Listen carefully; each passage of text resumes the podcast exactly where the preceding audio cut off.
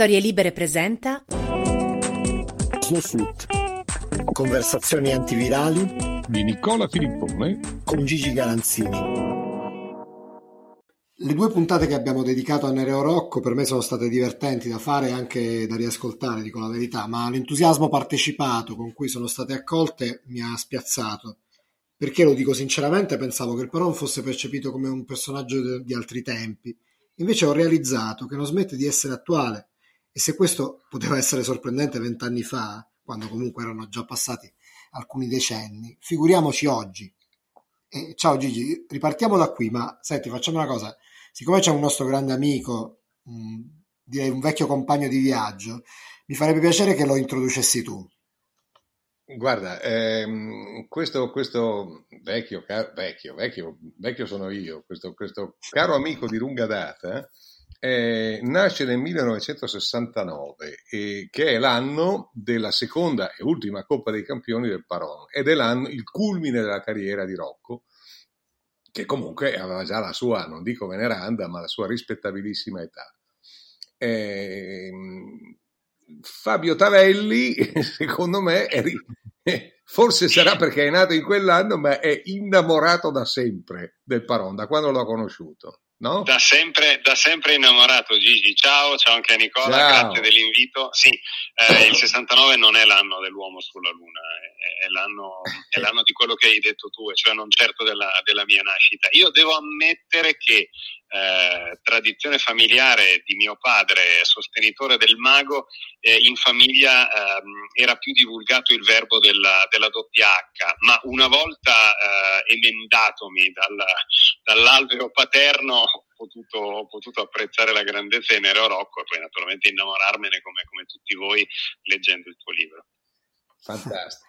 Senti, eh, no, mi, mi- questo- questa, questa introdu- questa cosa che hai detto di, di Herrera è, è un'altra cartina di tornasole, cioè Herrera è stato un allenatore, se parliamo di allenatore, studioso di calcio, di scienziato anche del calcio, è stato di una levatura oggettivamente superiore, a- almeno secondo me, e- e- ed è stato a sua volta un personaggio a tutto tondo, anzi forse di più. Ma Herrera, che, che credo sia mancato nel 97, quindi da- dal suo ricordo vivo eh, ci separa la metà del tempo che ci separa da quello, da quello di Rocco, non dico sia sparito, però quasi. no? Nel- nel- Guarda Gigi, io eh. purtroppo di, di Herrera ho un, ho un ricordo che, che non, è, non è indimenticabile, o meglio è dimenticabile perché è la, la parte sua nella quale poi si era un po', ehm, come dire, senza essere eh, eccessivo, un, un po' ridotto a fare la spalla di Maurizio Mosca all'appello del martedì, Sì. dove interpretava eh, quasi se stesso a ritroso negli anni Certo. e, e quindi mh, ho, fatto fatica poi a innamorarmi, ne, ne comprendevo la, la genialità, eh, la capacità anche istrionica se vuoi e mi fidavo dei racconti di mio padre che però era un tifoso dell'Inter e quindi evidentemente non poteva non adorarlo. Mm, Però non ho mai letto niente di Herrera che fosse minimamente paragonabile a quello che ho letto di Rocco. Sì, sì, La, la humaine de- di football l'ha inventata, l'ha inventata Rocco. Eh, Herrera è un personaggio completamente diverso. Eh, quello che a me piace pensare è che comunque, soprattutto negli ultimi anni, già loro recitavano un po' la rivalità dei tempi d'oro, recitavano nel senso che la calcavano, e, e poi però negli ultimi anni si erano eh, riavvicinati con qualche, con qualche reciproca disavventura. Questo è molto bello, però se parliamo appunto di commedia umana, se parliamo di statura umana del- dei personaggi, no, non c'è mai stata corsa e, e- e non c'è nemmeno oggi no? nelle, nelle rievocazioni. insomma. No, da quello che mi, mi- mi pare di capire, no, poi qualcuno ha provato a, a mettere contro degli allenatori e, e ha provato magari a fare dei, dei parallelismi. Mm, Io sinceramente nel calcio faccio molta fatica, cioè, ci, fu il periodo, mm, ovviamente mm, prendo immediatamente le distanze da quello che sto per dire, del confronto tra, tra Trapattoni e Sacchi, ma è, è evidente che c'era eh, soltanto una vicinanza mm, geografica, visto che stiamo parlando eh, di, di- di Inter e Milan e, e ti parlo della fine degli anni Ottanta se, se devo pensare a un duello verbale molto forte, non penso al calcio, ma penso al duello tra, tra Valerio Bianchini e Dan Peterson nella pallacanestro. Bello. Però, natu- però naturalmente non, non- non ho la conoscenza di, di, eh, così profonda come quella che, hai, che ci hai raccontato tu per, per, poter dire chi fosse Bianchini, chi fosse Peterson e chi fosse Rocco e chi fosse Herrera. Sì, sì, di fatto, di fatto, di fatto. Che dici Nico di questo no, dico che, iniziale?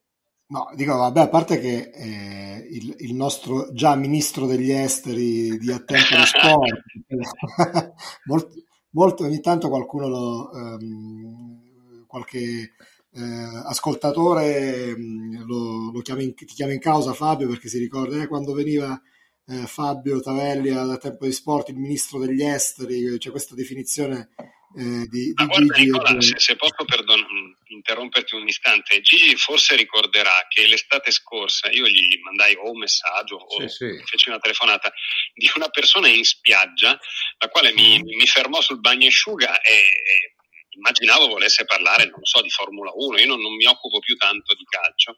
E alla fine questa, questa persona non mi aveva riconosciuto per, per il, il, volto, era anche abbastanza normale visto che insomma, eravamo in spiaggia in costume e quindi in, in, abbigliamento un po' diverso da quello che normalmente si ha in televisione, ma lui mi riconobbe dalla voce e non, non si ricordava minimamente come mi chiamassi, ma mi diceva io so che tu sei il ministro degli esteri del programma di Garanzini, parlandone al presente, cioè come se fosse in onda ancora quel, quel pomeriggio lì, una cosa secondo me meravigliosa. Sì, sì, e invece era vecchia già di, di un sacco di anni. Senti, esatto. Eh, però approfittiamone eh, per, dire che tu oggi sei ministro degli affari esteri della Formula 1 o degli affari interni, perché gli affari interni con la, con la Ferrari ultimamente per no, come sta andando. degli affari miei più che degli affari tuoi. Sì, sì. Senti un po', e, e, no, io questo, da, da, da, da storico, vecchio storico, direi anche abbonato di Sky, eh, io devo dire che un po' con voi della Formula 1 ce l'ho. Perché? Perché se voi non... Ma questo tanto siamo, siamo in uno spazio libero, no? Queste storie, storie libere se voi, non te, ma se, se, l'azienda non investisse tutto quel mare di quattrini nella Formula 1, di cui a me personalmente non me ne è mai mm-hmm. eh, fregato di me, eh, avreste ancora tutto il calcio e non mi costringereste ad ascoltare delle ignobili telecronache di altre emittenti, che ovviamente mi guardo bene dal nominare, ma se uno volesse avere dei colpi di, di fantasia potrebbe anche identificare. Ecco io eh, per carità sono sempre stato contro i monopoli, però quando c'è stato, in quegli anni in cui c'era il monopolio del pallone di Sky, io eh, ricordo un livello di fruizione altissimo e comunque superiore a quello di oggi. Dopodiché capisco che la Formula 1 abbia il suo perché, eh, intendiamoci, io lo dico dal mio angoletto.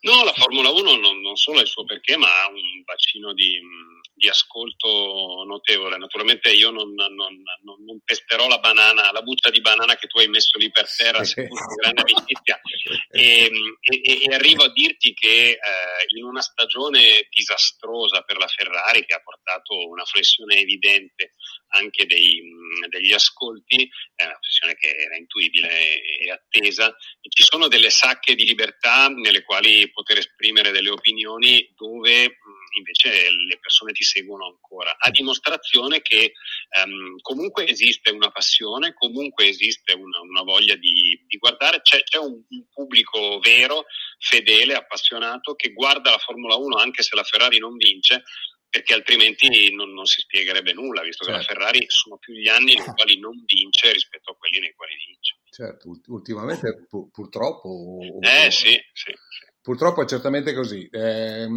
comunque, vabbè, eh, 5 secondi magari di quelli che si dovrebbero eh, dire si possono anche dire.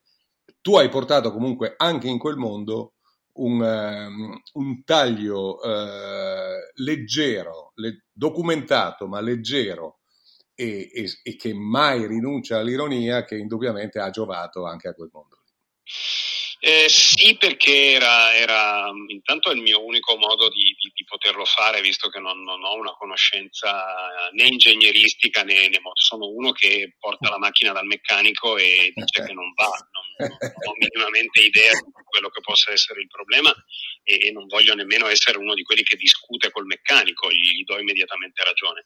Ehm, dopodiché a, a, me piace raccontare lo sport più o meno eh, sempre nello stesso modo, cioè con, con un po' di disincanto incanto, con anche un po' di ironia, perché se non ci si prende in giro alla fine diventa tutto troppo serio e le cose serie sono, sono altre. per cui mi prendo la mia quota di critiche da parte dei, dei, duri e puri, di quelli che vorrebbero si parlasse soltanto di MGUH piuttosto che di KERS e di, di altre cose, e, e pazienza, insomma. Non, non, non, possiamo soddisfare tutti e sono molti di più però quelli che, che ascoltano magari una voce un, un, filino più ironica ma magari sempre rispettosa naturalmente sì, questo, e, questo, questo sempre, questo, questo, sempre. Il mio è il punto di vista di quello che non sa non ha mai capito cos'è lo spitterogeno insomma, ma, no, continuiamo, continuiamo, a ignorarne la funzione e l'esistenza però io per mi sono sempre, ho sempre pensato che esistesse solo nei quiz della, formula, della, della scuola guida. Della patente, assolutamente. esatto. Comunque, quello che, eh, che, che dicevate mi, fa, mi dà la conferma che, di una cosa che, che, ho sempre pensato, cioè che se una, un giornalista, un, un narratore, chiamiamolo come vogliamo, sa, sa raccontare, poi il, diciamo, lo, lo, la, la sua competenza specifica sulla, sulla, disciplina, sullo sport, non è che non sia importante, ma insomma diciamo che, che uno che, che, che, sa narrare riesce a sopperire magari anche a una conoscenza non precisa dei dettagli tecnici. Per, perfetto, bravo, riconducici nell'alveo e lasciami ancora dire che la, la, la, l'assenza totale in Fabio della componente stentorea, che oggi sembra essere un, un, un requisito da curriculum, no? per, per, per, raccontare le imprese sportive, ecco, que- questa assenza secondo me è sempre la benvenuta e la più gradita. Ti ringrazio. Poi il, il, il problema di questa, di questa, fase è che attraverso la tecnologia tu eh, vieni in contatto con molte persone che magari nel singolo dettaglio e nel singolo particolare ne, ne sanno più di te. E questo eh, ti può anche mettere bravo. in difficoltà perché tu magari fai un racconto e poi c'è quello che dice che eh, in due ore eh, ti ha beccato che hai dato un particolare che magari per te è insignificante ma magari per lui è stata la sua tesi di laurea in ingegneria meccanica anni fa e invece è decisivo e dimenticandosi magari lui di, di, tutto quello che hai detto prima, eh, durante e dopo. E quindi va bene, cioè ci, ci sta. Ecco, erano, erano, osservazioni che una volta non potevano arrivare e adesso arrivano, diciamo, anche in eccesso in alcuni casi e quindi fa parte di, di, della partita che giochiamo adesso, insomma. Perfetto, perfetto. E, esemplare. Io non so se... Dica lei, dica bravo, so bravo presentatore. Eh no, no, io appunto so, mi sento, cioè come a me piace molto no, pensare che di, di, essere un po' come quando inviti le persone a casa tua e preferisci no, sentirle parlare piuttosto che raccontare tu a loro delle cose. Quindi io so, sono molto compiaciuto e divertito di ascoltare te e Fabio e adesso non è che me ne voglio andare, rimango, ma comunque è per dire che, che vi... Che, che, vi lascio volentieri, però mh, vi volevo solamente mh, chiedere, come, proprio come se fossi l'oste della, della serata, se, preferi, se preferite rimanere, diciamo, sulla, sul, mm, se vogliamo partire da Rocco o vogliamo, vogliamo, cambiare argomento? Guarda, ti, ti, faccio io una partenza. La partenza in realtà è di Fabio. Fabio ascolta, mh, mm, as, ascolta ogni tanto i nostri appuntamenti. Ultimamente, or, ormai tutti i giorni, senza esagerare, però eh, lo ascolta in maniera, eh, in maniera talmente documentata che mh, qualche, qualche giorno fa mi chiama e mi dice, sente il, il tuo, quello che tu hai ricordato Nicola, il 5-4 del Milan a Pescara, con i gol di Van Basten, sì.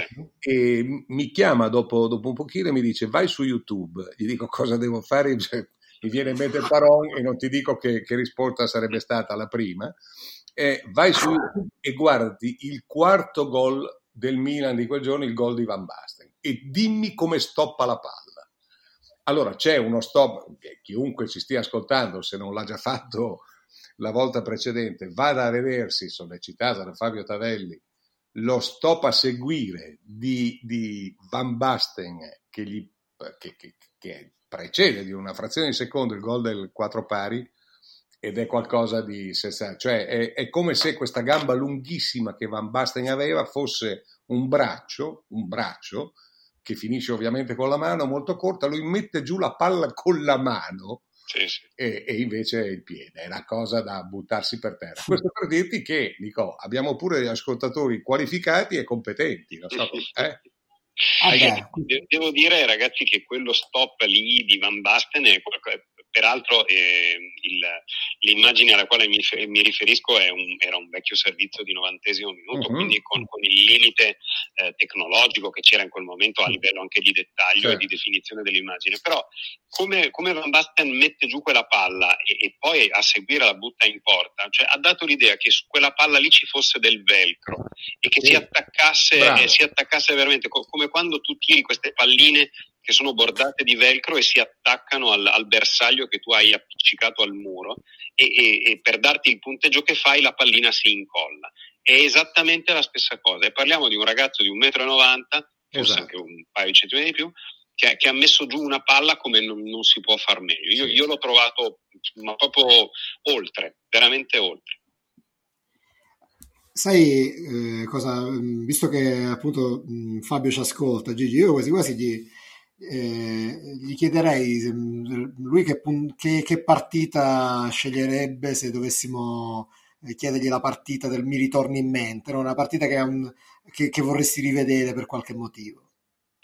Ma senti, mh, faccio fatica a risponderti perché eh, col lockdown dell'anno scorso ci siamo rivisti tutto quello che era possibile, per cui, per cui faccio fatica. Secondo, io trovo questo un esercizio be- bello, ma eh, che è utile solo per poi fare della chiacchiera, perché poi ognuno ha una partita alla quale, alla quale è più legato. Quindi sinceramente faccio, faccio molta fatica, anche perché senza, eh, credo che sia un mio limite, ma senza un filo d'ansia del risultato mi, mi diventa poi un, un po' meno bello vedere, sì, vedere una partita. Sì, sì, lo, Quindi... capisco, lo capisco insieme. Infatti io, io cerco di non, di non... Quelle di cui ho ricordi più vivi e più belli, naturalmente filtrati dagli anni, io cerco nei limiti del possibile di non rivederle, poi è chiaro che ah. se ti blindano in casa e cosa sei... Di Van Basten mi viene in mente una cosa che mi disse Ginco Monti, che così com- ricominciamo a introdurre se volete. Mm-hmm. Ginco Monti mi raccontò che di tutti quelli che in 30 anni di panchina al Milan aveva visto da vicino da lontano, per lui questo era il fenomeno assoluto e mi disse una cosa che per carità non è inedita, ma me la disse accentata e mi disse se Van Basten avesse saputo convivere col dolore, eh, Van Basten sarebbe durato altri non so quanti anni e sarebbe diventato più ancora di quello che è stato.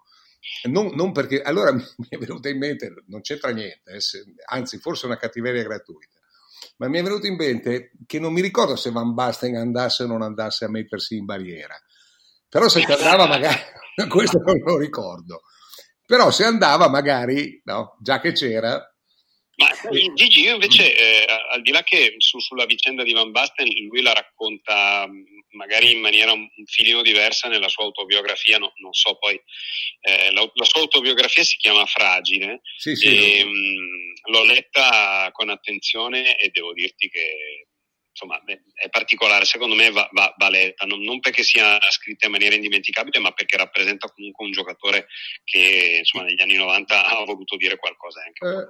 Eh. Eh, per, per, quanto riguarda la... mi sarebbe piaciuto uh, sapere eh, dal Paron che cosa ne pensava dell'uomo sdraiato per terra dietro la barriera, ah, che, sì, che, è una sì. cosa che, che, sinceramente io fino a qualche anno fa non avevo mai visto. Eh, è vero, è vero. Eppure oggi sembra essere una formula, perché vedo che la adottano veramente no, in, tanti, in, tanti. in tanti, non dico tutti ancora, ma, ma davvero in tanti. E magari, e magari sai, eh, io ricordo che la prima volta che vidi un gol segnato su, su punizione calciando raso terra apposta, cioè fintando il lob mm. per calciare basso, secco, dritto, sotto la barriera che salta. Io ricordo un Juventus Cremonese e, e fu sì. ovviamente Platini a fare, sì, sì, a fare questa cosa. Poi ne ricordo una, anzi due di Rivaldo, una a Barcellona e poi una col Milan. Ma non sono state così frequenti. Però è anche vero che oggi, con i palloni oltretutto di oggi, eh, il, il, fatto di eh, permettere a dei bestioni di 1,85-90 m di saltare e, e, avendo la polizza però che, que, che, che chi batte non può, non può mettere la rasoterra, eh, può essere una garanzia in più. Poi fa morire da ridere, eh? no, su questo non c'è dubbio. No, fa morire da ridere soprattutto quando, quando vedi uno che è proprio sdraiato e ovviamente dà anche le spalle, chiaramente non, non, non ci sta di faccia e rischia che, che lo calpestino gli altri. Sì, fa morire da ridere, però eh, ha funzionato. Io, se non sbaglio, una volta vidi, forse era un giocatore dell'Inter a Barcellona che l'ha presa per primo, non, non mi ricordo se fu Maicon o Cambiasso. E comunque ci sta, perché prendere gol... Eh, con la palla che ti passa sotto la barriera è, sì. è quasi umiliante come a scansarsi quando uno tira forte. Benissimo, l'ha aggiustata, alla fine Fabio l'ha aggiustata. Bene, sì. fantastico. Ha aggiustato la mia, eh, non, non la sua. Dica bravo presentatore. Allora, siccome ehm, insomma il fatto, il, il nesso che, che, che, lega diciamo, Fabio a, questa nostra, a queste nostre puntate su Nereo Rocco e non solo il fatto che lui abbia apprezzato appunto le cose che abbiamo detto, che sia un, un grande appassionato e il fatto che sia appunto eh, appartenga a una generazione che non, che non l'ha visto, eh, di fatto che non, non, l'ha, non, l'ha, visto allenare, questo mi fa conferma ulteriormente il fatto che, che sia un personaggio che non ha, ha età, però l'altra cosa che, che mi fa pensare che non, ha, è un caso che, che, stasera insomma Fabio sia con noi è che io ho un ricordo molto nitido di una volta che eravamo all'assassino io, eh, te Gigi Fabio e Nicola Ruggero una sera a cena eh. e a me piace, ho pensato che quando avremmo fatto questa puntata mi, mi piaceva immaginare no, di essere lì e quindi ti avrei chiesto all'inizio, ma in realtà ormai non è più l'inizio Gigi, eh, che cosa ordiniamo per, la, per questa, questa reunion. Eh, ma che cosa ordiniamo da, da, mettere in tavola, dici? No, da bere, da bere, no, dai. Da bere. Eh, cosa ci beviamo su questa... Guarda, con, con Fabio? Ma insomma, possiamo con, con se è una serata rocchiana, allora credo averlo già detto, ma comunque lo ricordo, poi non, non, non guasta mai. Allora, un, un, buon terran del Carso, un buon terrano del Carso, per lui era, era il vino di casa, era il vino di, di, di, di famiglia, eh, che comunque lui beveva molto volentieri. Lui era un cultore del barbaresco. Um, gli piaceva molto, molto il barbaresco. Ricordo una nottata con Brera in cui eh, non ti dico cosa hanno asciugato di Barbaresco, loro due, loro due con, con l'aiuto degli astanti, per carità. Eh, a lui piaceva molto lo champagne, eh, anche se apparentemente non, così a prima vista non lo diresti, a lui piaceva molto lo champagne e quando, quando, organi- quando organizzava le partitelle e doveva tirare sul morale alla truppa, oppure quando c'erano le sfide a calcio tennis, okay, c'era sempre la bottiglia di champagne in, in palio.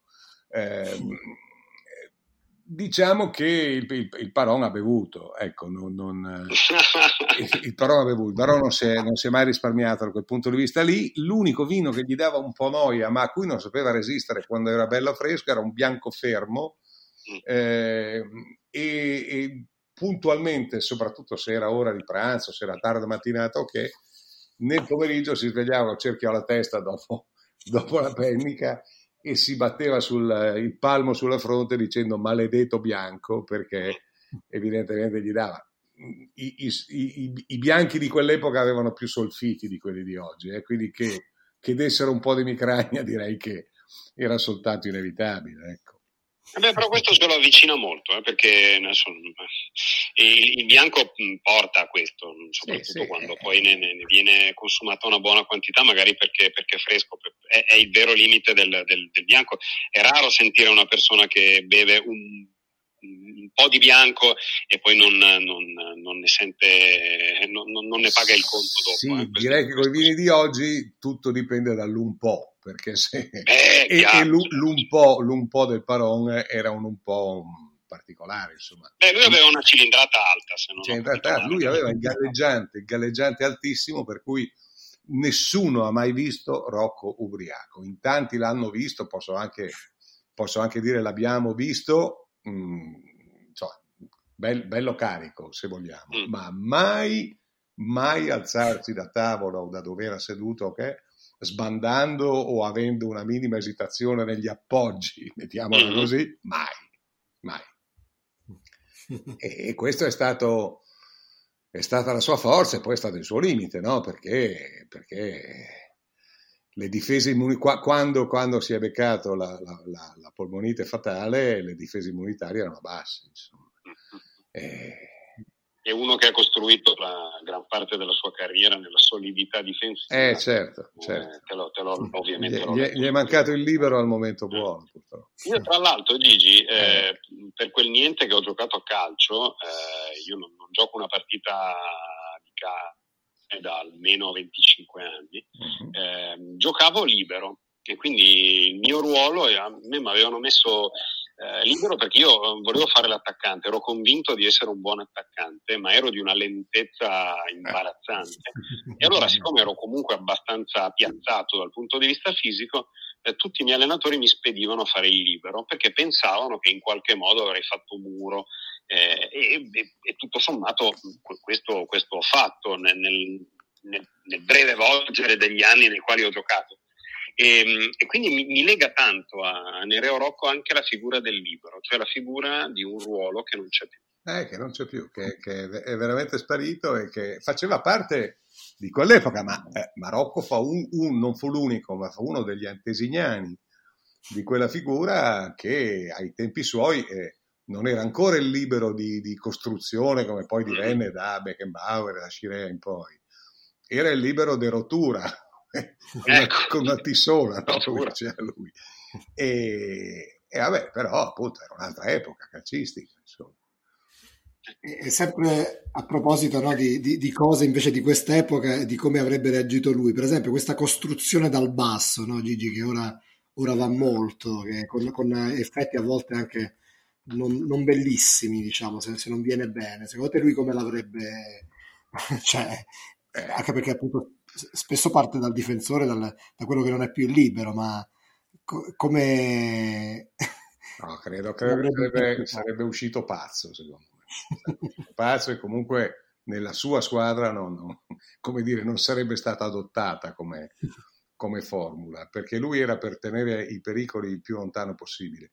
E, e la figura del libero a lui, lui la interpretava proprio come, come la, come la, la, so, il pronto soccorso, come la, la, la Grossbert, eh, scriveva Brera, alla sua maniera, e, alla sua solita irripetibile maniera, eh, però era quello che doveva ricacciare e darti la garanzia che qualcuno sarebbe riuscito alla fine ad opporsi e a ricacciare la palla molto lontana, perché poi eh, in, in, tro- in, in troppi hanno dimenticato che le squadre di Rocco segnavano anche tanti gol e giocavano anche tanto davanti e hanno dato grandi spettacoli non appena lui aveva gli interpreti eh, eh, giusti no? per, per, per, giocare in maniera offensiva, a patto, che, a patto che dietro non si rischiasse mai. Quando, quando Snellinger, a cui invece piaceva attaccare, sia, sia, da terzino prima che da libero poi in finale di carriera, quando Snellinger si azzardava a pestare, soltanto pestare la riga di metà campo, Rocco si era una delle rare volte che si alzava si alzava in piedi e urlava Tedesco! in questo, in questo e, e, e, e, Snellinger si fermava, tornava indietro brontolando, magari sacramentando, ma, ma si fermava perché, perché non voleva, lui non voleva, non voleva questo, questo rischio nel, eh, alle spalle. Insomma. Ma io, eh, non potete vederlo, ma tra le due o tre cose che mi sono scritto, la prima di, di, di, di appunti eh, è stato proprio costruzione dal basso, perché va, intanto eh, la comprensione di questo dal basso, come se esistesse un basso e un alto in, in campo in orizzontale. Sì, certo, ma, certo. Ehm, eh, l'idea mia è, questa, cioè che ormai il, il, portiere faccia il libero di fatto, anche Vero. se ha la possibilità di, di, toccare la palla con le mani, ma, ma non tantissimo rispetto a, a, quei tempi lì. A me fa un po' paura questa costruzione ossessiva eh, di, di, di, voler, di voler costruire. Mm, io, io quando giocavo da libero e vedevo la palla e avevo la ragionevole certezza di colpirla prima dell'attaccante, normalmente era un drop tipo, tipo rugby per rilanciare in avanti. Alla Blason. alla Blason, e infatti eh, Ivano Blason è, è, un mio idolo assoluto e, e la cosa non mi, non, mi, non, mi, non, mi prova, non mi provocava vergogna perché io essendo un difensore avevo come primo compito quello di difendere altrimenti non sarei stato un difensore. Capisco che magari possa essere un atteggiamento e un ragionamento un po' retro, però eh, questo faceva parte dei fondamentali. Il difensore difende, l'attaccante attacca, poi c'è il difensore bravo bravo che può essere d'aiuto all'attacco e va benissimo così come l'attaccante bravo che magari viene a difendere, sta in barriera, prende i colpi, va a colpire di testa eh, sui calci d'angolo degli altri ed è tutto vero, ma l'ortodossia dei ruoli secondo me va, va ancora mantenuta. In, in, tutta analisi, per non dire solo male di oggi, credo che ci sia una crescita gigantesca dal punto di vista tecnico de, della, della, linea dei quattro difensori, cioè oggi assistiamo a un pallone di casi inimmaginabile anni sicuro, fa sicuro. E, e, e, questo, e, questo, va a, a scritto a merito alle scuole calcio che hanno insegnato ai ragazzini fin, fin, da, fin da bambini a giocare la palla sempre e comunque. Giustissimo, ma va scritto, va scritto a merito eh, sia della tecnica superiore che oggi hanno i difensori di impostazione, sia al coraggio degli allenatori che osano, perché, perché quando poi, eh, non dico il gol a tutti i costi, ma una grande azione tua nasce davvero da uno scambio arretrato che ti risucchia gli avversari in avanti, è, è a sua volta un capolavoro. Vero. Però fa parte, anzi, secondo me, forse è la costruzione capolavoro in assoluto. Però bisogna sempre eh, tener conto del prezzo che può avere una cosa di questo genere, no? Che è una delle tante, delle tante, non degenerazioni, ma dei tanti eccessi nati dal barcellonismo, dal barcellonismo ideale di, di Guardiola, del primo Guardiola. Il problema è che allora quelle, quelle uscite le organizzavano portieri dei piedi buoni e va bene, oggi ce n'è tanti, ma le organizzavano dei palleggiatori straordinari di difesa di centrocampo. È, è, è diverso se, se, viene Xavi o il miglior Busquets di allora incontro al portiere, i difensori si allargano e loro due ti aspettano che tu gli entri a, a 3 centimetri e poi comunque della palla sanno cosa fare, sanno come liberarsi. Allora sì, sì che ti risucchiano al meglio. Quasi, Gigi, questo è, è, quasi un invito che fanno le difese agli, eh. agli attacchi di di, di, di risucchiarli. Tu hai, hai, usato il termine giusto, è come, eh. è come un idroforo. Eh certo. se, se, batti questo primo pressing poi hai un vantaggio enorme nella costruzione. Come no, come no, però devi sapere, devi conoscere il fattore di rischio e, e quando lo vedi fatto da, da, da, piedi, come dire, vagamente più grezzi di, di, di quelli, quelli, davvero buoni, eh, finisce che il costo è superiore a, ai benefici. Sì, sì, vero, vero.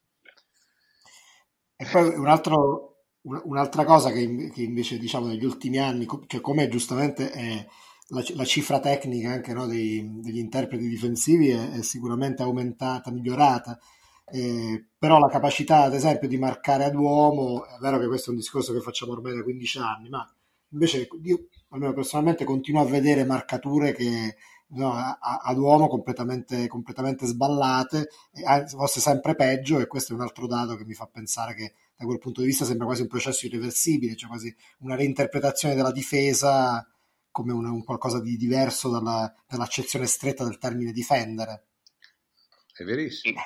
Nella prima parte della stagione soprattutto abbiamo assistito a partite con tantissimi gol e, questo oh, sinceramente a, a, tratti era anche imbarazzante. Era anche imbarazzante perché, perché vedevi davvero degli errori di posizionamento che, che non, non, avevano minimamente senso. Mi, mi, pare che nel corso della stagione un po' la cosa si sia aggiustata. Qualcuno ha anche provato a, a buttar lì, però credo senza grandi pezze di giustificative eh, l'assenza del, del pubblico come, come, fattore a volte motivazionale nei confronti del, dei difensori. Io credo che normalmente eh, quando c'è una crescita in, una, in un settore ci possa anche essere un calo in un altro, quindi la crescita tecnica dei difensori nel gioco palla a terra coi piedi potresti anche pagarla nell'applicazione un po' più avventata dei, dei criteri più ortodossi della, della, marcatura. D'altronde quando tu non marchi mai a uomo, eh, poi è difficile che impari a marcare a uomo quando Sicuro. giochi in Serie A. Sicuro, che, che, che, è la grande crisi difensiva che ha avuto l'Italia,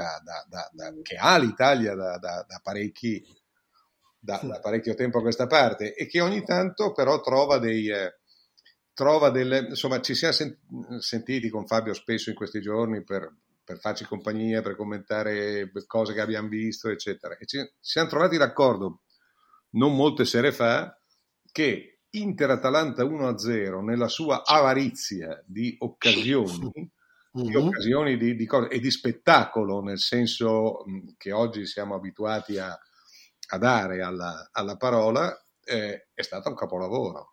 Bellissimo. È vero o no? Abbiamo capito quella sera, abbiamo ripassato un dogma di Gianni Brera, che però era già mutuato da Annibale Frossi, grande ex calciatore e grande ex allenatore, catenacciaro al massimo, ma non in senso soltanto riduttivo o negativo, secondo cui il risultato ideale di una partita di calcio era lo 0-0.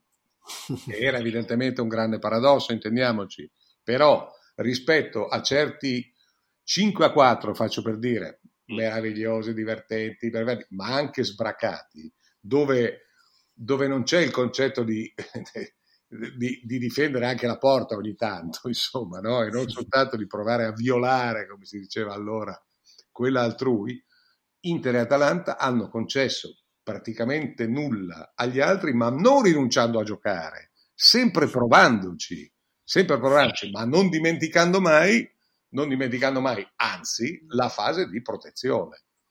Guarda, io al telefono con te, Gigi, eh. mi, sono anche spinto oltre. Beh, intanto è stata una partita secondo me bellissima, eh. perché l'Atalanta l'ha giocato in una maniera strepitosa dal punto di vista organizzativo e avesse avuto una migliore di Zapata probabilmente il risultato sarebbe stato diverso, ma mi ha ricordato un incontro di pugilato che era il match di, di Kinshasa dove Ali batte, batte Foreman, cioè Ali prende Cazzotti per uh, sei riprese e mezzo e, e, l'Inter consapevolmente si è fatta mettere, è fatta mettere sì, alle sì, corde, verissimo. consapevolmente. E io questo credo che sia, vada, è un merito del suo allenatore che evidentemente ha disegnato così il piano della partita, forse è anche un filo di demerito di, di Gasperini, quello di avere comunque di non avere mai modificato il, il suo piano a far uscire l'Inter, così come Foreman aveva cercato di buttare giù Ali solo di potenza e Ali si era allenato solo a prendere cazzotti e una volta che è riuscito a tirarne uno, uno. perché ne ha tirato uno, uno come Skriniar, esatto. lo ha buttato come giù e ha vinto il match. Eh beh, ma qui, qui stiamo volando alto alto, eh. eh ma assai, eh. Eh, ma alto assai, eh, bravo, bravo presentatore. Vorrei che lei prendesse nota stasera. Eh. No, ma infatti devo dire che eh, a me fa molto piacere sentirvi perché, ecco, ripeto, mi, mi ricordo alcune volte in cui mi mettevo, ascoltavo e, e comunque diciamo, la banalità non è di casa, ma adesso poi sembra veramente una cosa troppo di, no, di autocelebrativa e allora questa, questa riflessione la, la stoppo qui. E, no, lo so, a me mh, mm, interessava sapere se, se, Fabio, visto che vabbè, sulla, sulla, partita da rivedere mai rimbalzato, però se invece hai un, un episodio di, invece, di un aneddoto di Rocco, siccome no, abbiamo questa, questa ricca aneddota di Rocco che Gigi ha... Ecco, la tua, la tua preferita sarebbe, sarebbe carino. Ecco. Due, due delle ecco, tue preferite, dai. Allora te ne, te ne dirò tre. tre. Allora, eh, All'ordine. Una è un po' greve e la lascio in fondo, mm. eh, però poi magari sei tu a, a raccontarle nel, nel, dettaglio. Cioè, a me questa cosa del um, eh, vinca il migliore, ciò speriamo di no, secondo me è, è, veramente letteratura che va oltre, eh, va oltre Rocco e va oltre tutto. Cioè è entrata anche nei meme che ogni tanto girano su internet. Eh, io, io, l'ho trovata, la, la, la trovo eterna. Così come eterna, eh, questa è, un pochino magari tagliata eh, è alla Gare de Lyon eh, quando Altafini ti racconta di questa persona che è francese alla Gare de Lyon, siamo a Parigi, si rivolge a, al signor Rocco e lo chiama Mon ami Rocco.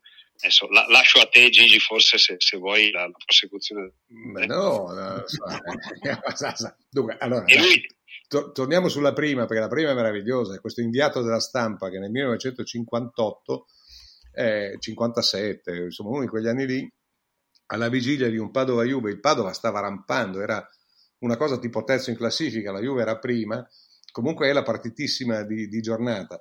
E Rocco allora aveva questa fama di, di, burbero totale, assoluto, che non parlava con nessuno, non concedeva interviste, se non agli amici stretti, quasi sempre soltanto padovani o eventualmente triestini. E quindi quando chiedo un appuntamento a Rocco alla vigilia della partita per parlare di, di, di questa nuova dimensione del Padova e di questa sfida eh, di vertice inedita e finché ce n'è, Rocco lo, lo invita da cavalca e stanno due ore o tre ore a tavola. E alla fine questo è talmente colpito dal fascino di quest'uomo e, e, dalla sua parlantina brillante, sia pure sempre da tradurre al triestino, che non, non, non sa come dire e per sdebitarsi dice, beh, allora signor Rocco, eh, domani che vinca il migliore. Eh, questo dice ciao speriamo di no, perché se dice il migliore evidentemente la Juve non può essere, non può essere il padre, è un compendio davvero, hai detto tu, di filosofia, letteratura, di, di, di cose. La seconda invece è il Rocco più istintivo, eh, che, che, appunto scende, scende, dal treno, si vede venire incontro questo dirigente parigino che lo conosceva di, di vista o, di, di, o va a sapere, forse l'aveva già incontrato. E gli dice, Messie Rocco, mon ami, mon ami, ma mona te sarati, eccetera, eccetera, eccetera. Ecco, eccetera, eccetera. eccetera, eccetera. Con, con Altafini, Altafini mi raccontò che di sicuro lui e Cesare Maldini, perché erano di fianco, e, e sul, sul, marciapiede hanno lasciato cadere le valigie e si sono coricati per terra da. No, ma que- quella, quella non, non, non, ammette possibilità di un atteggiamento diverso, eh, secondo certo. me. E ti, ti, ti chiedo, no, no, non ti no. faccio raccontare quella a casa di Pianelli perché, perché insomma, nece- necessita. Ma, io lo, ma. Ma... Non lo so, Vabbè, però io, io, ricordo un pomeriggio ero al mare in Tunisia e stavo leggendo il tuo libro la prima volta mm. e quando, quando, ho letto il racconto di, di, di, Rocco che ha questo ricevimento e che tra ostriche e champagne forse insomma, avendo ingerito un po' di, di, pesce fresco, crudo e di, vino molto freddo, insomma, sente questo desiderio impellente di andare in bagno, però magari è, è anche un pochino, fa parte appunto del, del, del, dell'istinto di Rocco. una cosa che mi ha sempre molto divertito è il fatto che lui ha, nella seconda metà della carriera ci vedesse poco sì. e che chiedesse eh, chi, chi, fosse stato a, a perdere il pallone a Marino Bergamasco. Eh, sì. E la risposta di Marino Bergamasco anche lì secondo me è del livello di Rocco. Eh, certo, certo. Non, non, a caso era il suo sodale preferito, lui se lo portava dietro, se lo portava dietro ovunque perché loro avevano una sintonia anche tecnica, non solo umana e ambientale, assoluta, oltre che origini comune.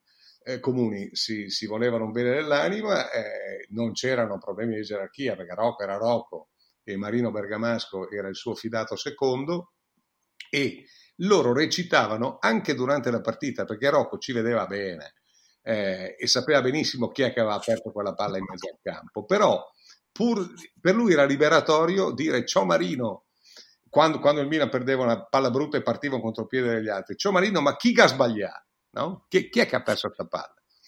E Marino Bergamasco era, era uno che tra le sue tante qualità non aveva quella della vista perfetta perché aveva due occhiali che erano dei culi di bottiglia proprio, del, cioè avevano un numero imprecisato di diotrie, no? E dato che allora nel centrocampo del Milan sia Rivera che Trapattoni che Lodetti si chiamavano Giovanni o Gianni, eh, la, chi ha sbagliato la risposta di Bergamasco era sempre se, eh, Nereo se sta giovanin, no? che, era, che, era, evidentemente uno qualunque dei tre, ah se sta giovanin, giovanin vai in buona, allora diceva l'invettiva finale del parole. E queste erano gag che evidentemente gli servivano a sapere per distendere i nervi, per, per insomma, quello che vuoi. Però ogni, ogni, volta che perdevano una palla brutta e partiva contropiede, in mezzo in panchina succedeva questo. E Giovanni va in mona. Giovanni va in mona. Possibilmente che se però, se però eh, ehm, Ginco Monti che me la raccontò mi disse ma quando lui però era sicuro che era stato Rivera a perderla non lo diceva Giovanni eh. eh. ma non perché avesse non perché non si potesse parlare male del capitano ma perché lui aveva davvero so- rispetto oltre che un po' di soggezione di, di Rivera sai Gigi, questo aneddoto che, che, che, mette diciamo, in luce l'importanza della spalla dà ancora più valore diciamo, a quella tua definizione di Totò asburgico no? di, di Rocco, perché alla fine la, la, anche la, la, fortuna di Totò è stata anche quella di aver avuto nella sua carriera delle, delle spalle comiche eh. perfette, giuste per lui, non, che non lo sovrastassero. E questo va, vale anche nella vita, no? quando un personaggio è, ha determinate caratteristiche si circonda di persone che che sono complementari. Che gli sa fare eh. la spalla, perfettamente. eh, non so ad aneddoti come siamo messi. Beh, ad aneddoti, sai, se abbiamo gli aneddoti tiriamo, nel nostro caso tiriamo mattina, nel caso di chi ti ascolta tiriamo comunque delle ore impensabili. Eh, per carità, questo, è il vero Rocco, questo è, questo è il Rocco irripetibile. Eh, di allenatori bravi ce ne sono stati tanti e ce ne saranno, e ce ne saranno tanti altri ancora, però lui era anche, non era soltanto questo, cioè lui aveva questa, questa dote, questa qualità in più eh, superba che, che, possiamo sfogliare il libro finché vogliamo, eh, il gusto della battuta innato, della battuta fulminante eh, che non, non, non, dava scampo proprio. Però lui era anche tante altre cose, cioè lui era, eh, credo averlo già raccontato recentemente, però lui era anche uno che si pigliava le sue responsabilità, purché non ci fosse il minimo sospetto di interesse tuo, suo nell'acquisto di un giocatore, nel, sì. nel sollecitare un giocatore, eh, anche se costava poco.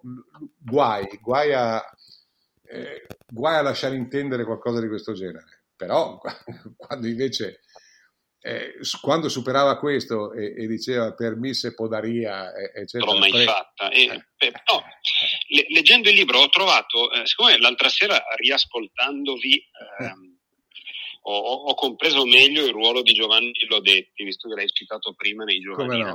No. E, e, nel mio immaginario Lodetti era quello che faticava per Rivera e, e basta, un po' come Furino era per, era per, Platini. E invece tu poi mi hai spiegato che, che Lodetti era un signor giocatore quando non doveva fare semplicemente il, il guardiano di Rivera. Però questa cosa mai chiarita del trasferimento di Lodetti eh, io ho visto che tu hai, hai fatto un, eccellente sforzo nel tentativo di andare a trovare anche correttamente qualcosa che non andasse in Rocco e, e hai fatto la tua brava fatica perché evidentemente con i quali hai parlato avevano una venerazione altissima di, sì. del Paron. Però ecco, Lodetti, ehm, a, a Lodetti um, probabilmente il Paron non ha dato quello che Lodetti si aspettava. Ti sei chiesto o hai approfondito anche fuori dal perché accadde questo? Eh, accade anche lì perché lui non, non, voleva scavalcare la società, cioè era stata la società a prendere questa decisione. Lui aveva chiesto Benetti e la Sampdoria nel, nello scambio voleva a tutti i costi inserire, inserire Lodetti. Quando, quando Rocco ha provato a dire di no, ha provato a opporsi, eccetera, ma quando si è capito che l'unica clausola possibile era che, era che sì, Benetti andasse al Milan, ma che nell'affare ci fosse dentro Lodetti che faceva il movimento contrario, lui, lui si è opposto per un po', ma poi non è andato fino in fondo e, e, e questa Lodetti non, non l'ha mai mandata giù. Ma insomma, eh, ho fatto veramente una grande fatica per trovare uno. Ho, ho, trovato un paio di giocatori che avevano ricordi belli ma non, ma non esaltanti, erano stati magari poco con lui, erano molto giovani. Ti cito Nevio Scala eh, mm. per, per, dirne un altro, che però non, mi ha detto ma non c'è niente di significativo, però non, non lasciamo stare e, e, e, ho rispettato la sua volontà. L'ho detti quando ho capito invece che aveva, aveva ancora davvero questo, questo macigno, eh, allora sono andato un po' più a fondo e, e l'ho detto, è stato l'unico che non mi ha parlato male di intendiamoci, no, eh. ma, ma per, perché questo probabilmente era davvero impossibile, però, però ha messo i puntini sugli i e ha, e ha detto che questa, questo, questa, telefonata che ricevette in estate dopo, dopo, dopo, tutti i trionfi con Milan in cui la segreteria gli annunciava che era stato ceduto alla Sampdoria perché allora usava così mm-hmm. eh, non, non, è mai riuscito a mandarla giù non è mai andato oltre e soprattutto che, che, che il Paron poi non, anche nelle occasioni in cui possi- sarebbe stato possibile un incrocio aveva sempre trovato il modo di evitarlo perché evidentemente conosce, avendolo un po' conosciuto era in un imbarazzo superiore alle, certo. alle sue possibilità, sicuro. sicuro. È quello che ho pensato anch'io. Sicuro.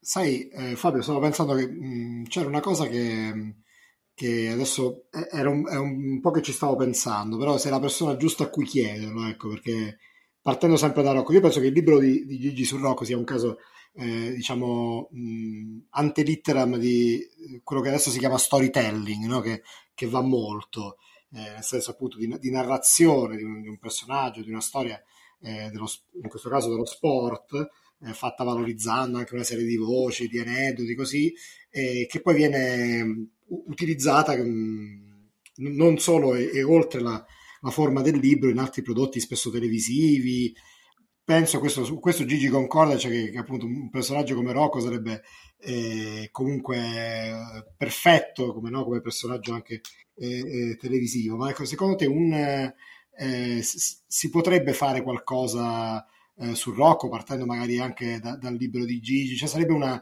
un tipo di, di prodotto. Io non ho idea se, potesse, se, possa essere un documentario, una fiction, non, non, non, ho davvero idea, ma è un personaggio secondo te che, che si può in qualche modo ancora declinare nella televisione di oggi? Beh, toglie, toglierei intanto personaggio e insisterei su persona perché, perché emerge veramente la persona e quindi essendoci la persona e non il personaggio, la risposta è doverosamente e necessariamente sì. Ecco, in questi casi è, è importante e sarebbe importante eh, trovare anche qualche eh, documento originale e in alcuni, casi, in alcuni casi c'è, anche se magari la qualità è un po' inferiore rispetto agli standard che stiamo usando. Parlo semplicemente di qualità televisiva, eh, certo, non, certo. certo di quello che viene detto. Eh, ci vorrebbe una, una bella narrazione, il, secondo me è già fatto, eh, che, che, è il libro di e basterebbe trovare qualcuno che lo sapesse raccontare bene con, eh, con il rispetto che si deve al, al pers- alla persona che è superiore al racconto e al personaggio. In questo caso credo che ne, ne uscirebbe qualcosa di, di, di, meraviglioso e, e, e, che magari renderebbe anche più facile la comprensione alle persone che, che oggi sono un po' più abituate a, a mangiare rapidamente e a deglutire un po' tutto con, con una certa rapidità. Quindi sicuramente sì, è, è una persona che, che, che, oggi non potrebbe essere tale proprio n- non per mancanze, semplicemente perché sono cambiati i tempi, sono cambiate le persone. Ma io non ho alcun dubbio, per quello che ho letto sul libro di Gigi, che Rocco sarebbe Rocco anche oggi, magari con i tempi di oggi, con i linguaggi di oggi, eh, probabilmente il triestino eh, l'avrebbe usato di meno oggi e, e questo ci avrebbe fatto perdere un sacco di, un sacco ah, di cose sicuro, belle. Sicuro, però, però è vero, cioè, quando, quando, mi hanno chiesto di, di, di, realizzare questa, la mostra a Trieste nel 2012, eh, che era il centenario della nascita del, del Paron, ho passato un bel po' di tempo a, a esaminare insomma, a, a, chiedere prima e poi per fortuna ottenere immagini filmate di Techerai. C'è una, c'è una miniera, se c'era dieci anni fa c'è ancora oggi. Eh, ed è una miniera mh, abbastanza impensabile perché poi per una mostra eh, ricavai pochi minuti, ma, ma, ma oggi volendo, cioè se, se, invece fosse una cosa a soggetto eh, televisivo, ovviamente con tutti i limiti che, che, che hai detto bene Fabio, no? dal punto di vista tecnico, però la, la straripanza sua, la sua personalità, eh, io ricordo, mm, ricordo un, uno spezzone dell'estate del 74 o 75, qualcosa del genere, in cui ah, non so più dire se era Carlo Sassi o, o chi, comunque, una specie, di, credo fosse una domenica sportiva d'estate, di quelle che allora erano fatte così, un pochino, un pochino a soggetto, in cui si parlava di, eh, tanto per non cambiare, a quei tempi si parlava di modernità di gioco d'attacco, di, di, di vecchi superstiti a difesa, eccetera. Paron intanto esordisce dicendo, ma per me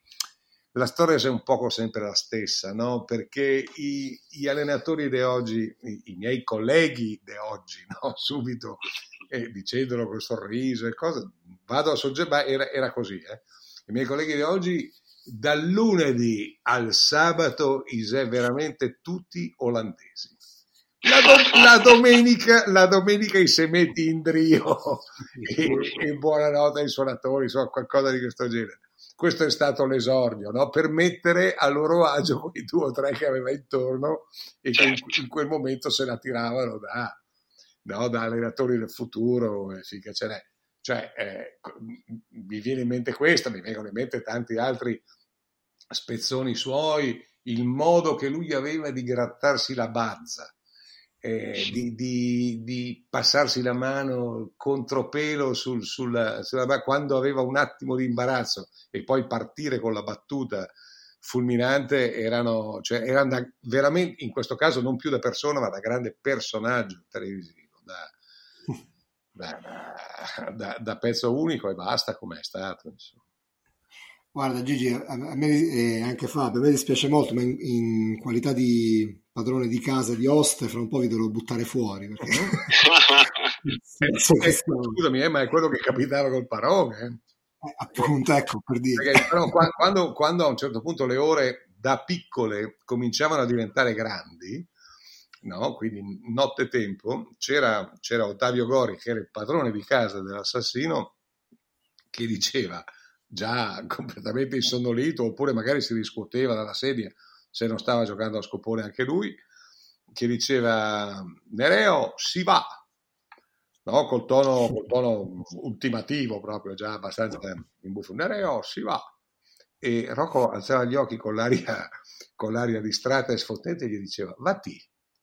Come, la prima volta dice, come vatti? Vatti, lascia qua le chiavi, vatti, vatti che noi altri stiamo qua in compagnia, insomma.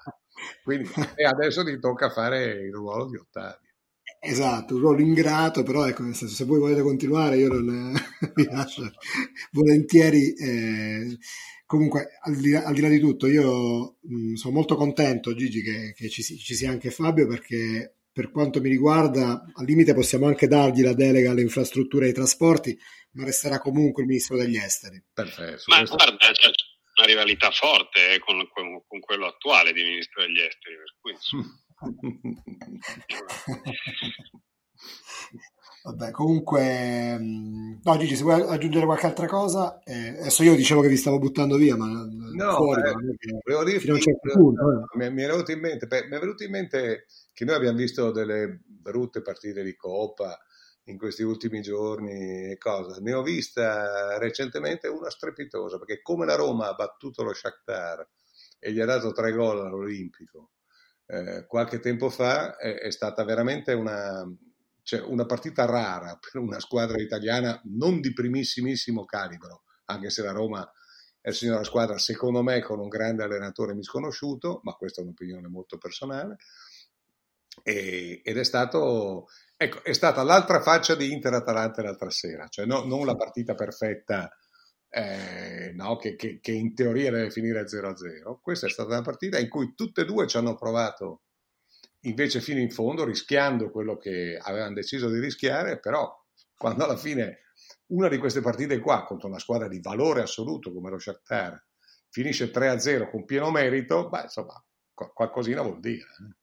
No, ma si vedono ancora, adesso ogni tanto siamo portati dal, dal guardare a, all'attualità e magari sempre con uno spirito un pochino più critico e così, però oggettivamente qualche partita che, che, che meriti di, di, essere vista e analizzata, tu, tu hai citato Inter-Atalanta, mm, sono d'accordo con te sulla Roma, sono d'accordo con te sulla Roma in generale e sul fatto che, che Fonseca tra, tra quelli meno tra quelli meno, i, tra quelli meno nominati sia, eh. sia uno di, di, quelli che invece merita, merita la prima fila. Fonseca e... è, è, portoghese, evidentemente non fa parte della scuderia di Mendes, perché sennò oggi andrebbe no. secondo me tutt'altro, insomma. A differenza magari di un altro suo amministrato, che, che per cui la Roma sarebbe davvero troppo. Eh, sì, ecco, sì. ecco eh, invece questo qua secondo me Sì. buona la si vede e quelle, quelle, che hai citato tu sono, sono certamente così e, probabilmente ne, ne, vedremo ancora. Poi è chiaro che questa sarà una stagione un po' balorda perché c'è l'europeo,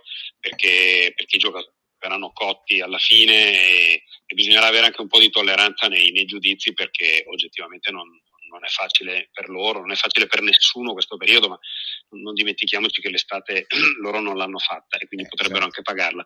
Però, ripeto, ci sono delle partite dove ti fa piacere. La cosa importante è provare a non guardarle da tifosi, ma a guardarle da, da appassionati. Ecco, al calcio questa è una, è una, componente che manca, cioè la, una partita di tennis, un match di pugilato o un gran premio lo puoi guardare anche se sei appassionato e non tifoso. A calcio normalmente guardi eh, certo. la partita se sei tifoso. Certo. E, dopo, e, dopo di, e, se non lo sei, dopo dieci minuti hai già scelto di, il cavallo. Sì, lo, lo diventi. e, dopo, e, dopo, palpiti più per quello che per l'altro, non c'è dubbio. Non c'è dubbio. Bene, io mh, vi ringrazio di nuovo e ricordo a chi ci sta ascoltando che ci può trovare su storielibere.fm e sulle vostre app eh, o piattaforme preferite per ascoltare i podcast. C'è un indirizzo di posta elettronica che è slowfoodpodcast.gmail.com, una pagina Facebook, insomma se ci volete trovare in qualche modo eh, ci trovate per eh, sottoporci insomma, stimoli, riflessioni, eh, qualsiasi cosa vi passi per la testa. E Fabio, che, Gigi, vabbè, non ti ringrazio perché... No, vabbè, insomma, ringrazia lui stasera. Eh. Ringraziamo Fabio. E... Sono io che ringrazio voi, intanto, intanto, perché mi tenete tanta compagnia con, con lo slow foot e poi perché avete dato eh, l'occasione per, eh, per, chiacchierare senza guardare l'orologio, quindi un, un po' alla Nereo Rocco, senza guardare l'orologio. certo. Va bene. Grazie a tutti, ciao. ci vediamo la prossima settimana. Ciao. ciao. ciao Fabio, ciao Gigi. ciao. ciao. ciao.